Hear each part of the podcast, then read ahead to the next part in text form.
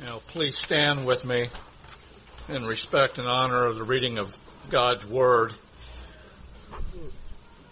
This morning we'll be looking at Ephesians chapter 5, verses 1 through 14. As I read there is Paul writing under the inspiration of the Holy Spirit.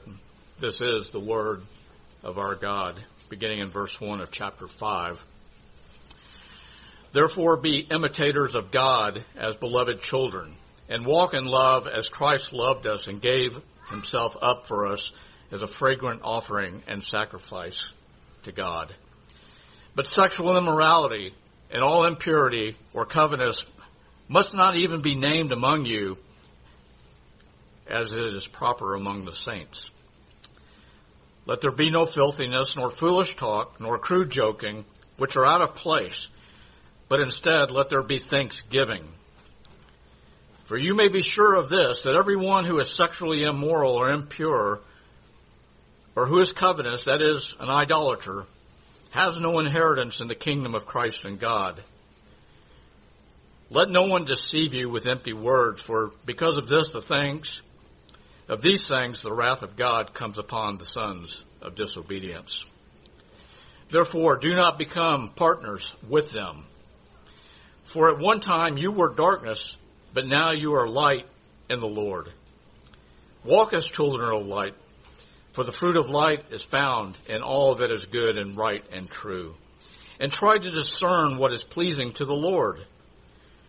Take no part in the unfruitful works of darkness, but instead expose them. For it is shameful even to speak of the things that they do in secret. But when anything is exposed by the light, it becomes visible. For anything that becomes visible is light. Therefore it says, Awake, O sleeper, and rise from the dead, and Christ will shine on you. Ephesians chapter 5, we'll be looking today at verses 11 through 14. Do you want Christ to shine on you? Do you want Christ to shine on you. Light is a wonderful gift. God tells us that when He created the heavens and the earth, at first, darkness was over the deep. We could not live in that darkness. And so God said that He said, let there be light, and there was light. I don't know if you've realized it, but he created light before he created the sun and the moon and the stars. That's a few days later. In the new heavens and new earth, so we started out at the beginning of the Bible. Now let's go to near the end of the Bible. When God tells us about Him creating new heavens and earth, we won't need the sun and the moon because the glory of God will be our light. And it even says there, you remember how we talked recently about Jesus, the Lamb of God, and that's his most common name in the Revelation is the Lamb of God. Well, it says there toward the end that the Lamb of God will be our lamp. And it says there, just like we've been seeing in Ephesians 5, we will walk by its light, the, the light of the lamp, which is Christ. Even now, we believers walk by His light. You see, God is light. 1 John 1 5. And because we are His children, we are called children of light. We have a new nature, which is light.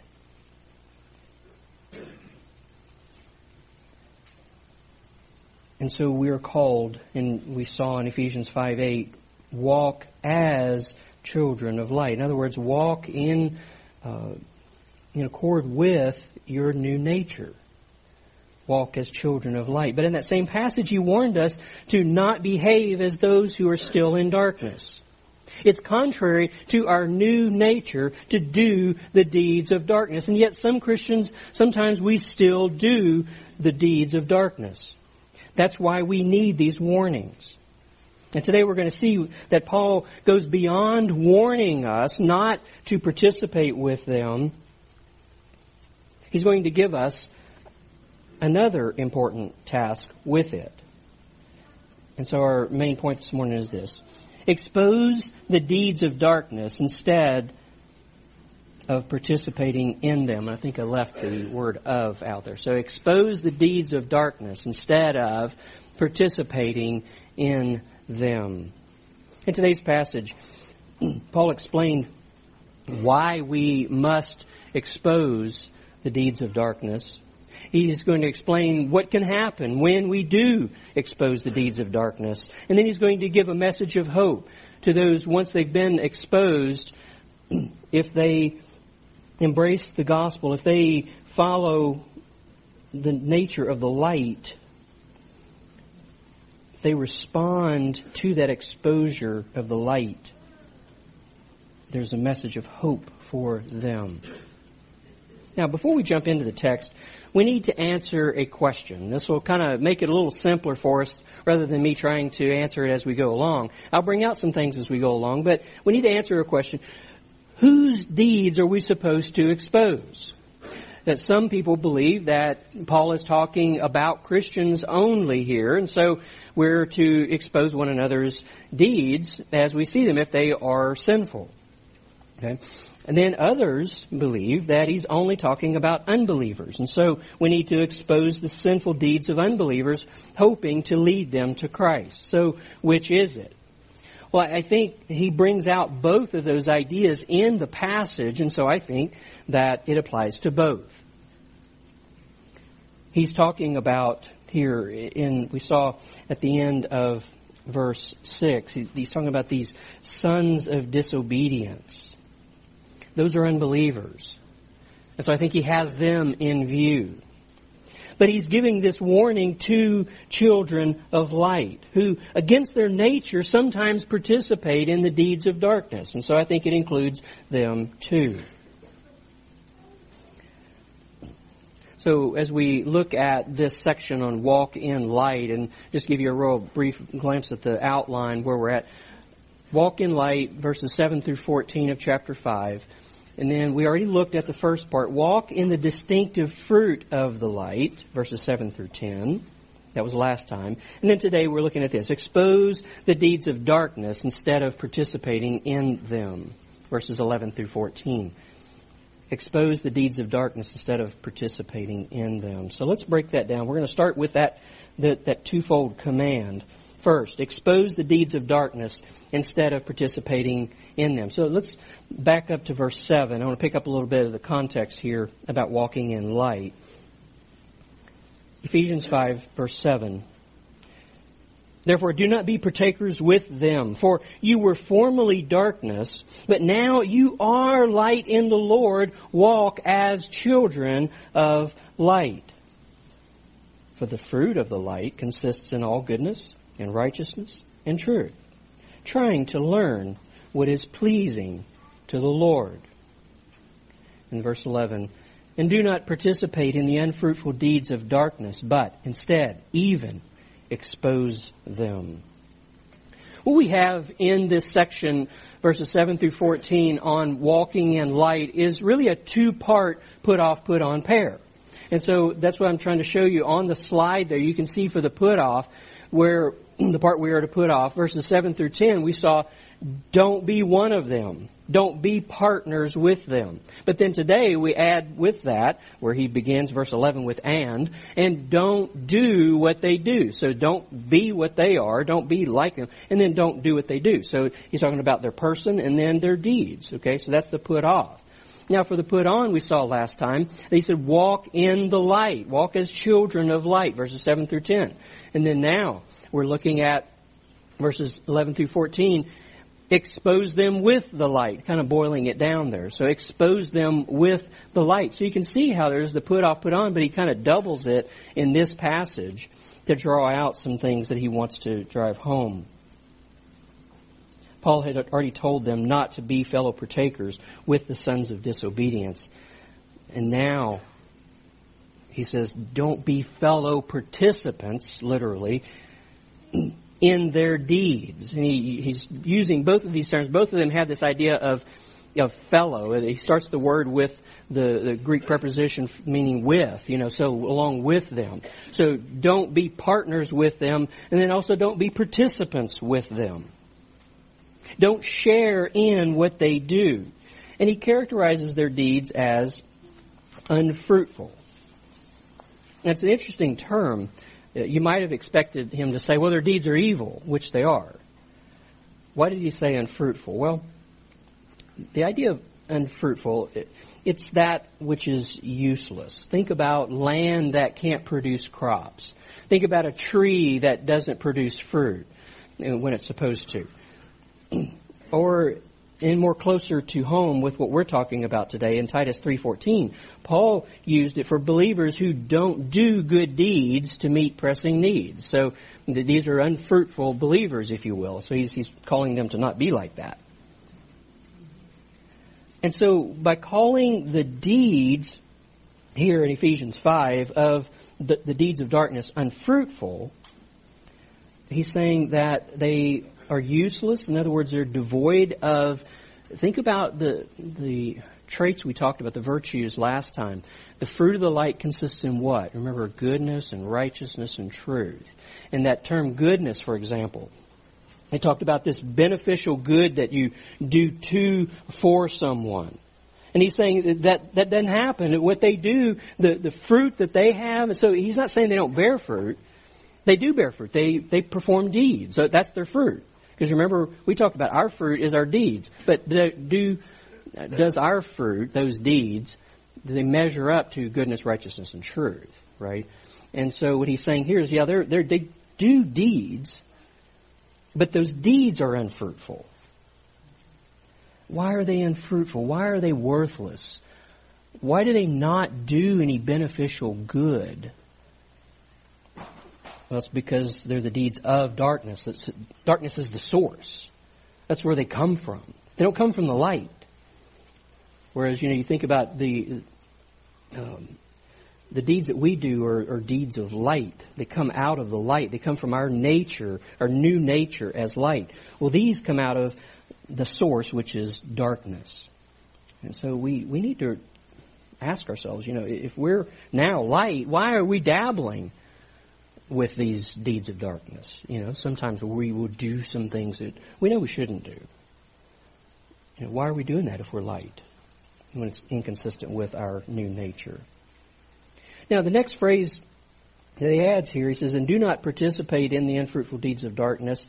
And then these three words, but instead even. And it might kind of look funny. It's like, why well, he's really piling words up there. You know, what's he trying? He's bringing out a contrast, but he's intensifying it by doing that. What he's saying is that I told you right off the bat there, don't participate in their deeds, but I, want us to go far beyond that. I want us to do more than that. Don't just not do what they do. There's more that you must do. Go, we must go so far as to expose something. We'll talk about what that is. You see, don't participate in their deeds, but expose walk in the light and then use the light to expose. So it's like we are walking in light because our nature is light, but as we're doing it, we're shining the light on, uh, on those around us and we're exposing something. Okay, so what needs to be exposed? Well, it's the deeds of darkness. It's not the people themselves so much as it's their deeds. We're to expose their deeds. We're to expose the fact that their deeds are unfruitful or to expose the unfruitful character, to show their deeds for what they really are. Show people how unfruitful their deeds are and that the source of their deeds is darkness. You know, how do we expose their deeds then? Well, that word expose is used four ways in the New Testament.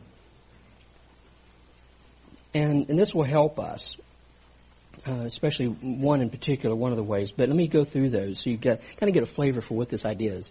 So the first is, is just that of exposing. Evildoers hate the light because it exposes their deeds in John 3. And we're going to come back to that passage in a minute. So there's that idea of exposing. But there's also this idea of convicting of sin. So you think about in John 16, where Jesus talked about the Holy Spirit that he would be sending, that he would convict of sin. And then Paul, in, a couple of ways that he used it. First, uh, most commonly, reproving or rebuking sin.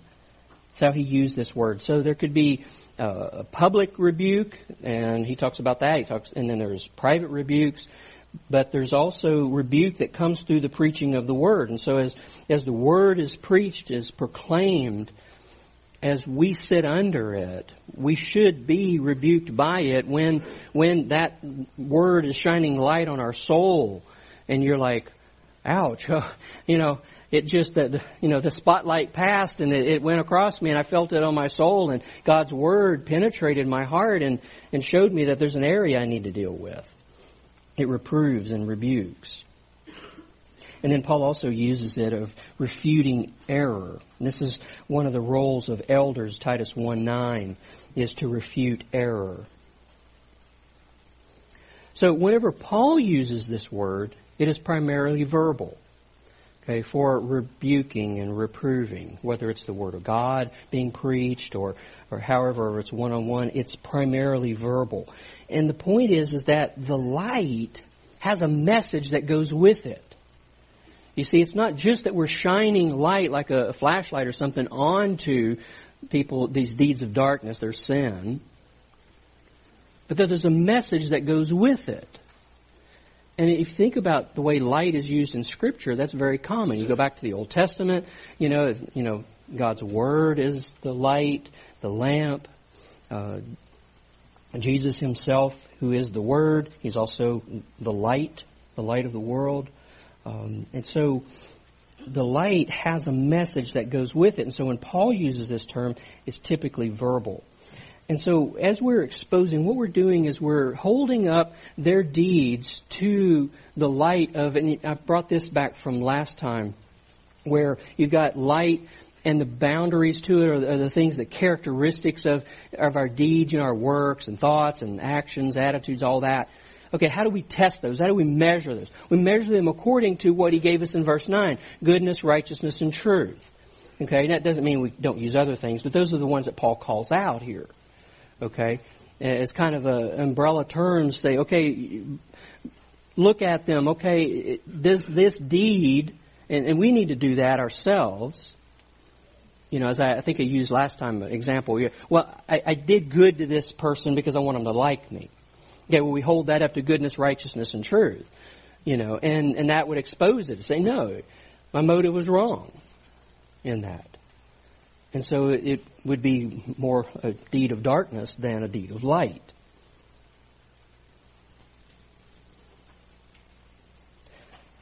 So use the light to expose and to show what is it that fails the test.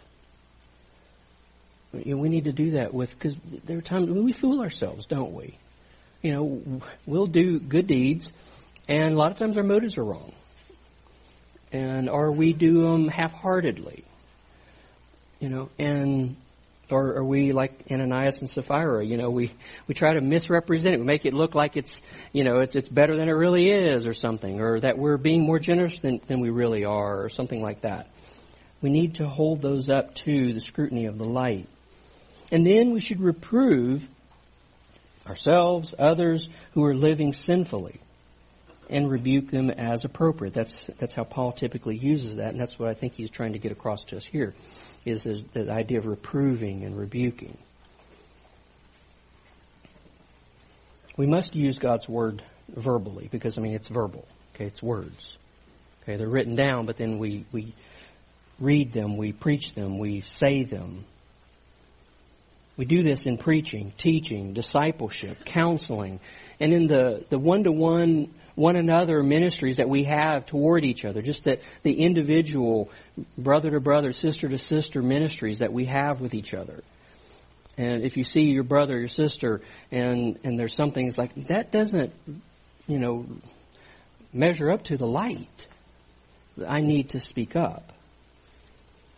Point out sin to your brothers and sisters in Christ. Call them to put off sin and to put on godliness. But for belie- or unbelievers, point out their sin, but do it to show them their need of a Savior. Okay? Point out to them what Paul has already said in Ephesians, that the wrath of God abides upon them because they are unbelievers, and, and their deeds prove or show that they are unbelievers. Okay? And then what he also said, that they won't inherit the kingdom of God. And that that's what he's calling us, I think, to do here. So second, he's going to explain now. It is disgraceful even to talk about those deeds. Look at verse 12. It's disgraceful to even talk about those deeds. So he says, For it is disgraceful even to speak of the things which are done by them in secret. So he's explaining here, okay, why are we exposing evil deeds? Mm. Yes, Christians must not participate in them, but we shouldn't speak of them. To do that is disgraceful. And this word disgraceful, it means ugly, shameful, disgraceful. Okay? Pretty much what we have there in English. But how can we verbally expose them if Paul just said don't speak of them? You see, it seems like he's contradicting himself. Well, he can't be saying that we never say anything about them because number one, he's told us to expose them, and number two, he's already done it himself. So I guess he's already broken his own command, right? When he says you know, we shouldn't even speak of them, because you go back earlier in chapter five, even, and then back in chapter four and chapter two, he talks about some of these evil deeds. he's not saying that you can't say anything about them. And what what he's saying here is that we have to be careful what we say. We don't go into the, the detail of what they do in secret. Okay, we don't try to you know go spy on them in secret and then call out every detail. It's not that. So think about he used the term earlier in chapter five of uh, immorality, immoral, an immoral, immoral person. Um, if, if someone's behaving immorally, you can say that. You know, what you're doing, you know, somebody that's close to you and, and they, they're, they're sharing something and you say, well, but the Bible calls that immorality. You can say that. You, you don't go into all the details. And you shouldn't go into all the details. Right? So use biblical terms when possible. And be as general as you can. You know, don't go into the specifics necessarily. I mean, we do this in counseling. So, you know, we, we tell people, okay, we need to help you with this problem. And, and sometimes the problem is of a nature that we, you know, I, I've said to people, it's like, okay, I tell you what, I'll ask you questions. If I need more information, I'll ask you for that. But I don't want you to go into the, the details of, especially if it has something to do with like immorality. Um, because I don't need that. I don't need to hear that. And that's what Paul's talking about here. Okay, so we be as as uh, general as you can, and only be as specific as as as it's needed. So, give an example here: using uh, somebody using filthy or obscene language. Um, you know, let's say that a brother in Christ, you know, or a sister in Christ, they, you know, they're they're telling you a joke, and it turns out to be a dirty joke. Okay, they thought it was funny, and so they told you. Okay, well, don't repeat the words they used you just can say that, uh, let me take you over here to Ephesians 5, verse 4. Paul forbids filthiness there and crude jokes. That's all you have to say. And, and if they say, well, maybe there's a situation where they're completely you know, ignorant of this and they just never thought about it before and like, what was wrong with that joke? And it's probably not going to happen. But generally, when they're telling it, they know that there's something wrong with it only be as specific as you have to. But typically, you don't have to. You say, well, that the Bible forbids filthiness and crude jokes. Just an example. Why should we expose sin? Number three, he tells us here's why. Exposing those deeds can transform them into light. Exposing those deeds can transform them into light. And let me read verse 13. And for some of you in your translations, we're going to, we're going to go into verse 14 because part of what in some versions is in is the second half of verse 13 is actually the first part of verse 14. So just follow with me, you'll see. Okay. Verse 13. But all things become visible when they are exposed by the light. For everything that becomes visible is light. So, as he said, sinful deeds are, are done in secret, okay, typically. But when we expose them, when he says they can be, they will be light, he's saying that they could, they can be transformed. And, there's a, a couple parts to this, the way it works. So, they're first made visible uh, that's the first thing that has to happen by showing what their true nature is. So again, you know, if you have this this brother, he told you a crude joke, and and so you you said, okay, Ephesians five four forbids that. Okay, um, that you exposed it, so you showed the true nature of it. God calls that sin. Uh, turn over if you want to uh, John three, and we'll have that on the the next slide. I think if you don't want to turn there, but. I want to show you some things um, here from John 3. Uh, Jesus is talking about this idea uh, as well in a little different way, but it's helpful for us. So in John chapter 3, remember, uh, Jesus is talking to Nicodemus, and, and you remember he, you know, he throws Nicodemus a curve, and he says, you know, you've got to be born again, you know, to enter the kingdom. And he's like, okay, you just blew my mind. How can that happen? And so they talk about that. But that idea of born again. And then remember the, probably the most famous verse, um, least in our day, verse 16. For God so loved the world that he gave his only son that whoever believes in him, the idea of believing, you see, faith, believing in him should not perish but have eternal life. Okay, so that's the context of being born again, of, of believing. Okay, those are the same thing. Okay, born again is what he does to us. Believing is our response of faith. Okay, now go down to verse 19. Jesus says, and this is the judgment that the light is come into the world, and men love the darkness rather than the light, for their deeds were evil. So you see, he's talking about the same kind of thing that we're talking about in Ephesians 5, right? the deeds of darkness. Then he explains, verse 20, For everyone who does evil hates the light and does not come to the light lest his deeds should be exposed. In other words, they, they try to hide and they stay in, in, in secret. They stay in the dark corners because they don't want their deeds to be exposed. Okay? But what happens when their deeds are exposed? What happens when the Spirit of God works in this person to regenerate them? Remember we talked in Ephesians 2, that regenerating work of the Holy Spirit where they're given new life. Okay, they're born again, they're born anew, they're born from above. And they believe, verse 16. What happens to that person? Okay, verse 21. Contrast. But he who practices the truth comes to the light, that his deeds may be manifested as having been wrought in God, or they came from uh, God and God worked in them.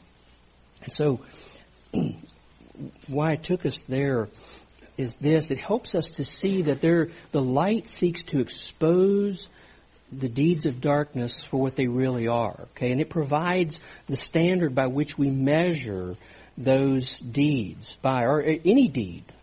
And see, is it a deed of darkness or is it a deed of light? We, and we, so we tested the goodness, righteousness, and truth, right? And, and so if it doesn't match up, it doesn't measure up to that, then it's a deed of darkness. And so the light seeks to expose that. And, and so they first have to be made visible for, they have to be, what is made visible is their true nature. Okay, that this is sin. This is what God. That's why I said, let's. You take them to Ephesians five four and say, okay, you shouldn't tell dirty jokes, right? Because it forbids that there. It calls it what it is. It's sin. Now, second, what has to happen when their real nature is seen, repentance can take place. And this verse throws some people because it kind of sounds like if you expose it, then they're going to be light. They're going to become light because it says they it is light. Okay.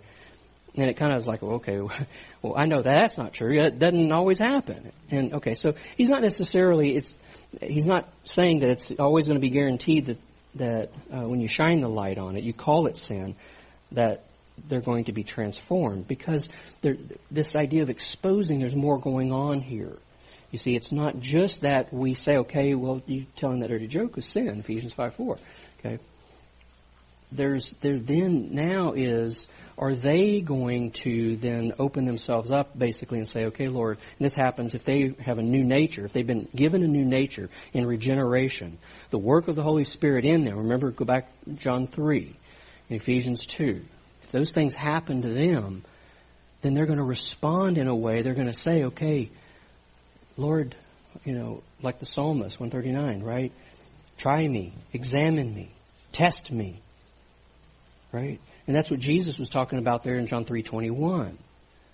There's the where they the, the light shining on them. Okay, that's sin, and either they want to run and get further into the darkness and hide, or if the Spirit of God is at work in them, then what happens is, is repentance because now they have a new nature and they have the, they've received the gift of repentance and the gift of faith and they respond to that and they open themselves, themselves up. That's what jesus talked about there in john 3.21 and if they truly repent and believe their deeds can become light because now they have a new nature of light. Okay? So that person, because they are now a believer in Jesus Christ, the light of the gospel has shined on them. The Holy Spirit has, has uh, renewed, given them new life, regenerated them. Now they're saying, okay, Lord, yeah, examine me. By faith they become children of light, and their deeds will start to match the character of light. I think that's what he's talking about here. And that's if, if you're talking about an unbeliever. Remember I said it was both. It applies to both. That's an unbeliever. Now what about if it's a believer? What if there's a believer, you, you know, it's you and you shine the light on yourself or you shine the light on your brother or sister in Christ their sinful, sinful deeds are exposed? Well, they should repent and then begin bearing the fruit of light. And so what's happened is now what was you know, I, I did this deed, you know, this good deed. I did it because I wanted them to like me. Well, we're not going to tell them don't ever do good deeds again. We're going to say those need to be transformed. We're going to say what you need to do is do it for the right motive, with the right motive. So do it because you have agape love for them and love for God. You're doing it because God told you to minister to their needs. They have a need and you love them and, and you do it out of love for them, not what you are going to get out of it. And so their deeds are transformed in keeping with the new nature they now have. Again, John 3, right? Being born again, believing. The gospel transforms, and this goes back uh, to unbelievers in particular, if we're exposing, um, shining the light on, on their sin. The gospel transforms not by getting people to stop sinning, we have to be careful here. It's easy to kind of slip into that. Where, I mean, we would love, you know, think about it, if everybody in your neighborhood stopped sinning, it'd be wonderful, wouldn't it? You know, no loud music and, you know, and, and, and all kinds of other things, right?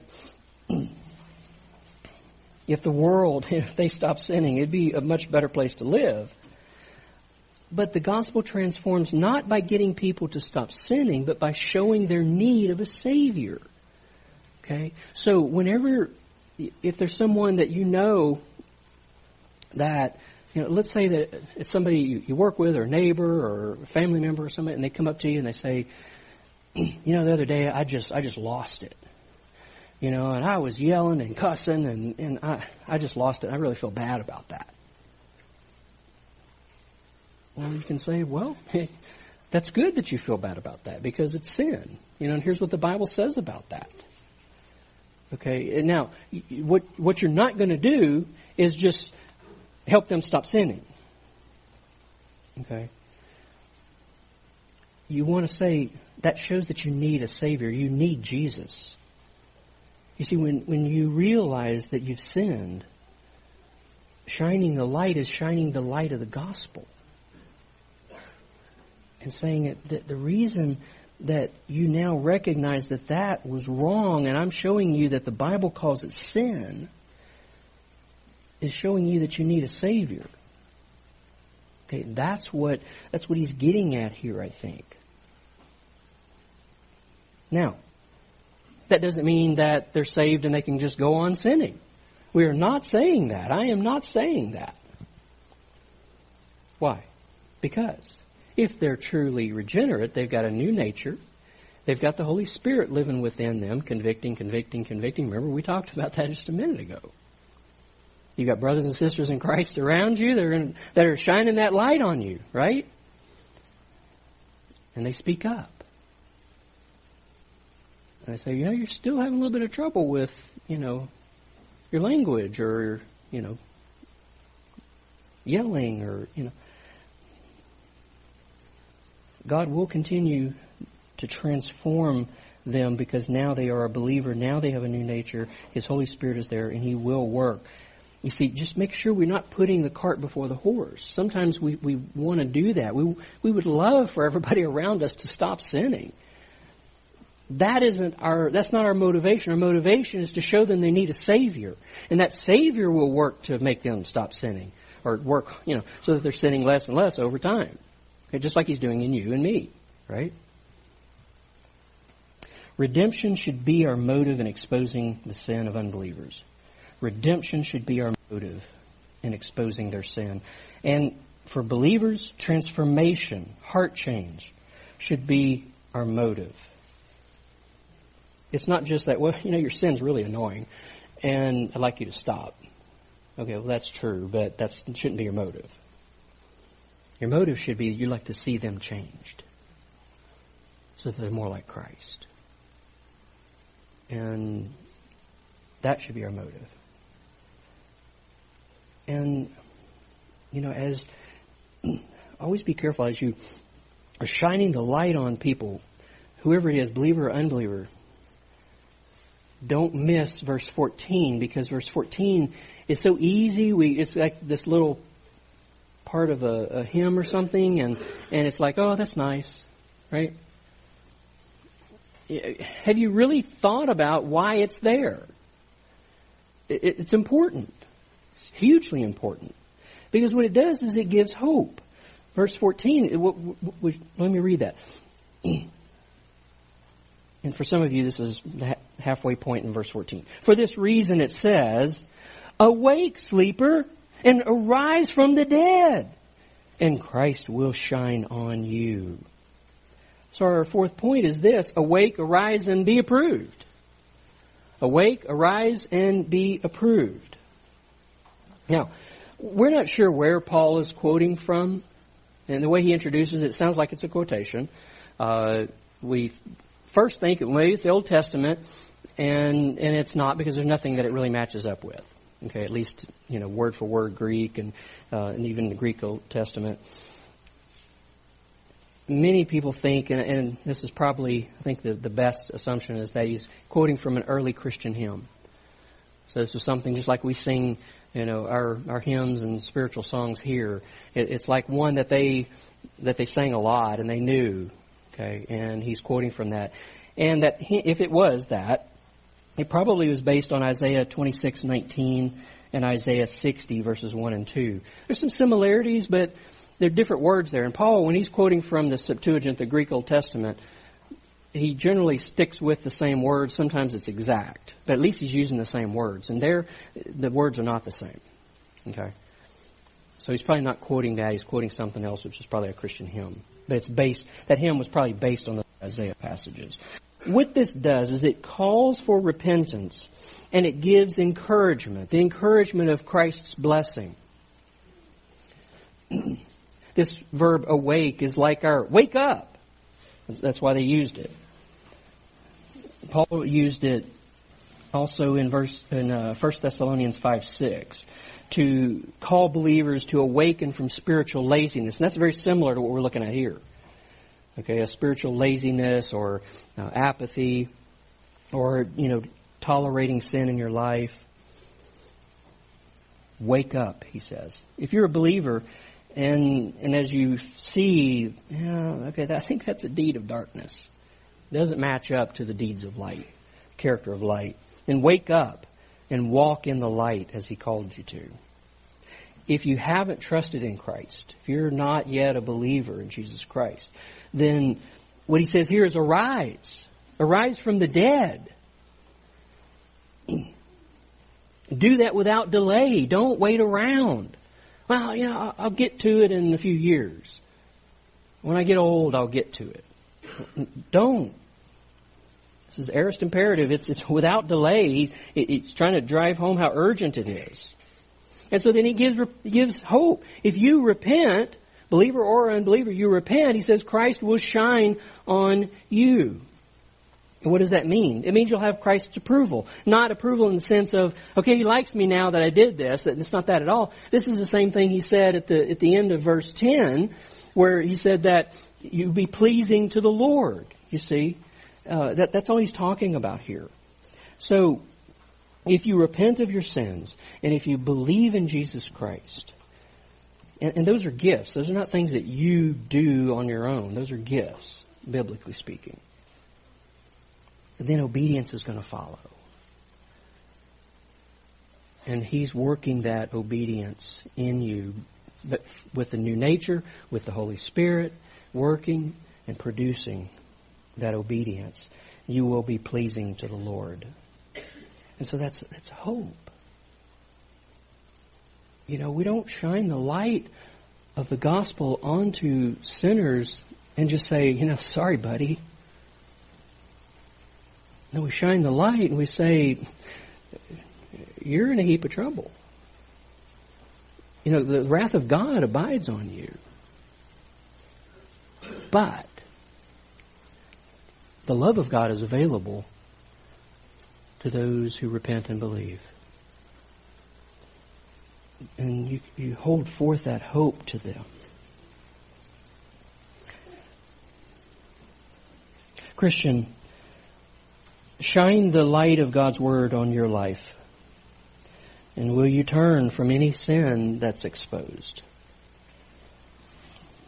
If you've not yet trusted in Christ, will you turn from a life in darkness and follow Christ in the light? As we come to the Lord's table, I want us to keep this, this thought. Do you welcome Jesus' light to shine on your life? believer, unbeliever? Do you welcome His light to shine on your life? To shine on you? To hold you up to that standard of goodness, righteousness, and truth? Do you welcome that? This is Jesus' light. Remember, he said that um, at the end in, in Revelation 21, we're going to walk by His light, and the, the Lamb will be our lamp. and even now, we walk as children of light, light in the Lord. As we think about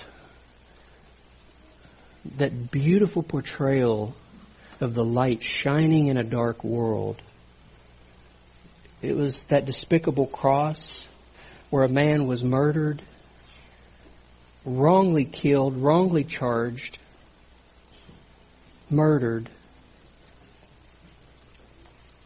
and what to the world seemed like, you know, a despicable scene.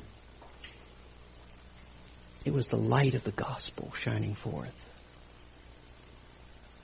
And it was exposing, illuminating.